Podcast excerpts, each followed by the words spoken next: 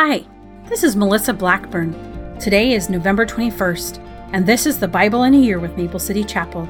The readings for today are Ezekiel chapter 42, verse 1 to 43, verse 27, James 5, 1 through 20, Psalms 119, 1 through 16, and Proverbs 28, verse 6 through 7.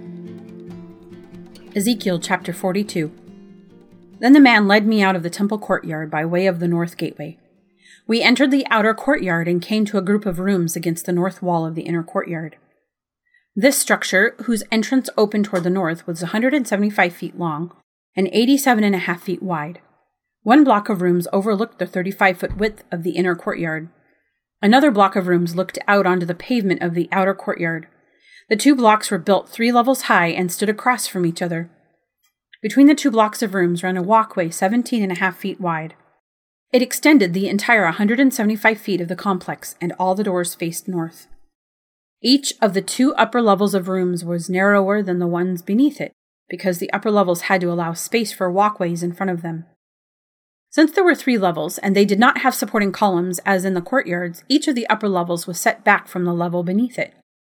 There was an outer wall that separated the rooms from the outer courtyard, it was 87 and a half feet long.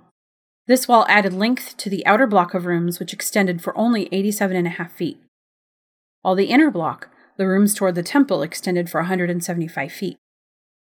There was an eastern entrance from the outer courtyard to these rooms. On the south side of the temple, there were two blocks of rooms just south of the inner courtyard between the temple and the outer courtyard. These rooms were arranged just like the rooms on the north. There was a walkway between the two blocks of rooms, just like the complex on the north side of the temple. This complex of rooms was the same length and width as the other one, and it had the same entrances and doors. The dimensions of each were identical. So there was an entrance in the wall facing the doors of the inner block of rooms, and another on the east at the end of the interior walkway. Then the man told me, These rooms that overlook the temple from the north and south are holy. Here the priests who offer sacrifices to the Lord will eat the most holy offerings, and because these rooms are holy, they will be used to store the sacred offerings, the grain offerings, sin offerings, and guilt offerings. When the priests leave the sanctuary, they must not go directly to the outer courtyard. They must first take off the clothes they wore while ministering, because these clothes are holy. They must put on the outer clothes before entering the parts of the building complex open to the public. When the man had finished measuring the inside of the temple area, he led me out through the east gateway to measure the entire perimeter. He measured the east side with his measuring rod, and it was 875 feet long. Then he measured the north side, and it also was 875 feet. The south side was also 875 feet, and the west side was also 875 feet. So the area was 875 feet on each side, with a wall all around it to separate what was holy from what was common. After this, the man brought me back around to the east gateway. Suddenly, the glory of the God of Israel appeared from the east. The sound of his coming was like the roar of rushing waters, and the whole landscape shone with his glory. This vision was just like the others I had seen, first by the Kebar River, and then when he came to destroy Jerusalem. I fell face down on the ground, and the glory of the Lord came into the temple through the east gateway. Then the Spirit took me up and brought me into the inner courtyard, and the glory of the Lord filled the temple. And I heard someone speaking to me from within the temple while the man who had been measuring stood beside me. The Lord said to me, Son of man, this is a place of my throne and the place where I will rest my feet. I will live here forever among the people of Israel. They and their kings will not defile my holy name any longer by their adulterous worship of other gods or by honoring the relics of their kings who have died. They put their idol altars right next to mine with only a wall between them and me. They defiled my holy name by such detestable sin, so I consumed them in my anger. Now let them stop worshipping other gods and honoring the relics of their kings, and I will live among them forever. Son of man, describe to the people of Israel the temple I have shown you, so they will be ashamed of all their sins. Let them study its plan, and they will be ashamed of what they have done. Describe to them all the specifications of the temple, including its entrances and exits and everything else about it. Tell them about its decrees and laws. Write down all these specifications and decrees as they watch so they will be sure to remember and follow them. And this is the basic law of the temple absolute holiness. The entire top of the mountain where the temple is built is holy. Yes, this is a basic law of the temple. These are the measurements of the altar. There is a gutter all around the altar, 21 inches deep and 21 inches wide, with a curb 9 inches wide around its edge. And this is the height of the altar.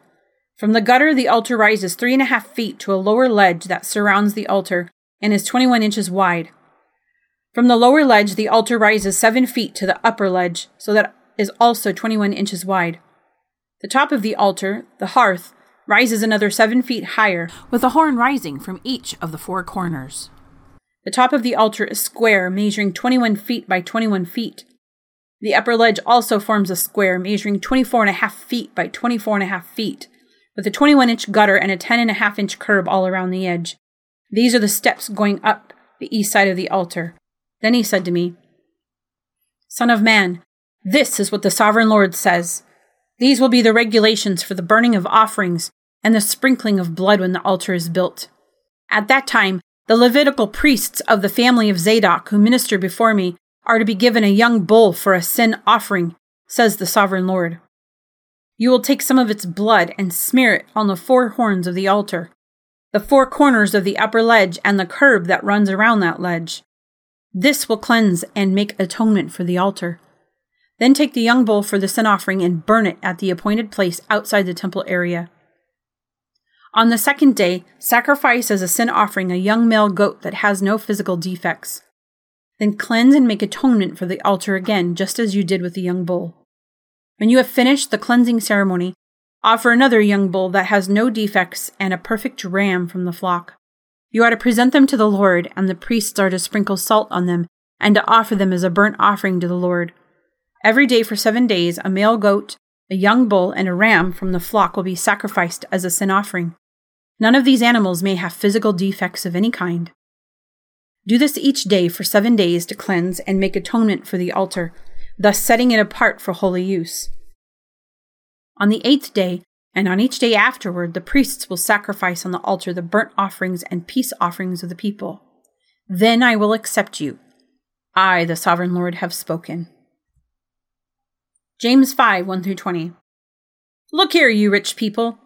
Weep and groan with anguish because of all the terrible troubles ahead of you. Your wealth is rotting away, and your fine clothes are moth eaten rags. Your gold and silver are corroded. The very wealth you were counting on will eat away your flesh like fire.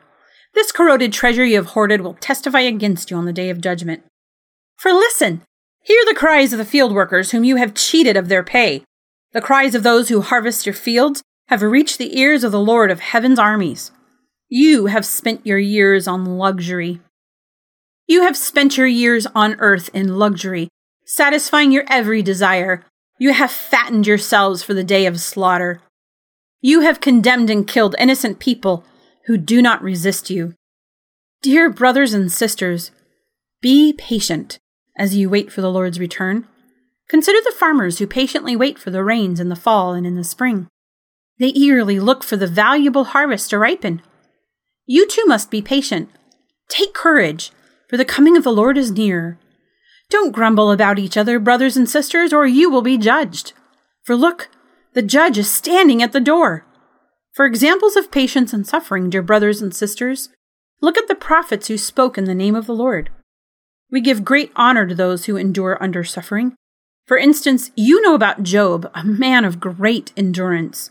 You can see how the Lord was kind to him at the end, for the Lord is full of tenderness and mercy. Most of all, my brothers and sisters, never take an oath by heaven or earth or anything else. Just say a simple yes or no so that you will not sin and be condemned. Are any of you suffering hardships? You should pray. Are any of you happy? You should sing praises. Are any of you sick? You should call for the elders of the church to come and pray over you, anointing you with oil in the name of the Lord. Such a prayer offered in faith will heal the sick, and the Lord will make you well. And if you have committed any sins, you will be forgiven. Confess your sins to each other, and pray for each other so that you may be healed. The earnest prayer of a righteous person has great power and produces wonderful results. Elijah was as human as we are, and yet when he prayed earnestly that no rain would fall, none fell for three and a half years. Then, when he prayed again, the sky sent down rain and the earth began to yield its crops. My dear brothers and sisters, if someone among you wanders away from the truth and is brought back, you can be sure that whoever brings the sinner back from wandering will save that person from death and bring about the forgiveness of many sins. Psalms 119, 1 through 16. Joyful are people of integrity who follow the instructions of the Lord. Joyful are those who obey his laws and search for him with all their hearts. They do not compromise with evil, and they walk only in his paths. You have charged us to keep your commandments carefully. Oh, that my actions would consistently reflect your decrees. Then I will not be ashamed when I compare my life with your commands. As I learn your righteous regulations, I will thank you by living as I should. I will obey your decrees. Please don't give up on me. How can a young person stay pure? By obeying your word. I have tried hard to find you. Don't let me wander from your commands. I have hidden your word in my heart, that I might not sin against you. I praise you, O Lord. Teach me your decrees.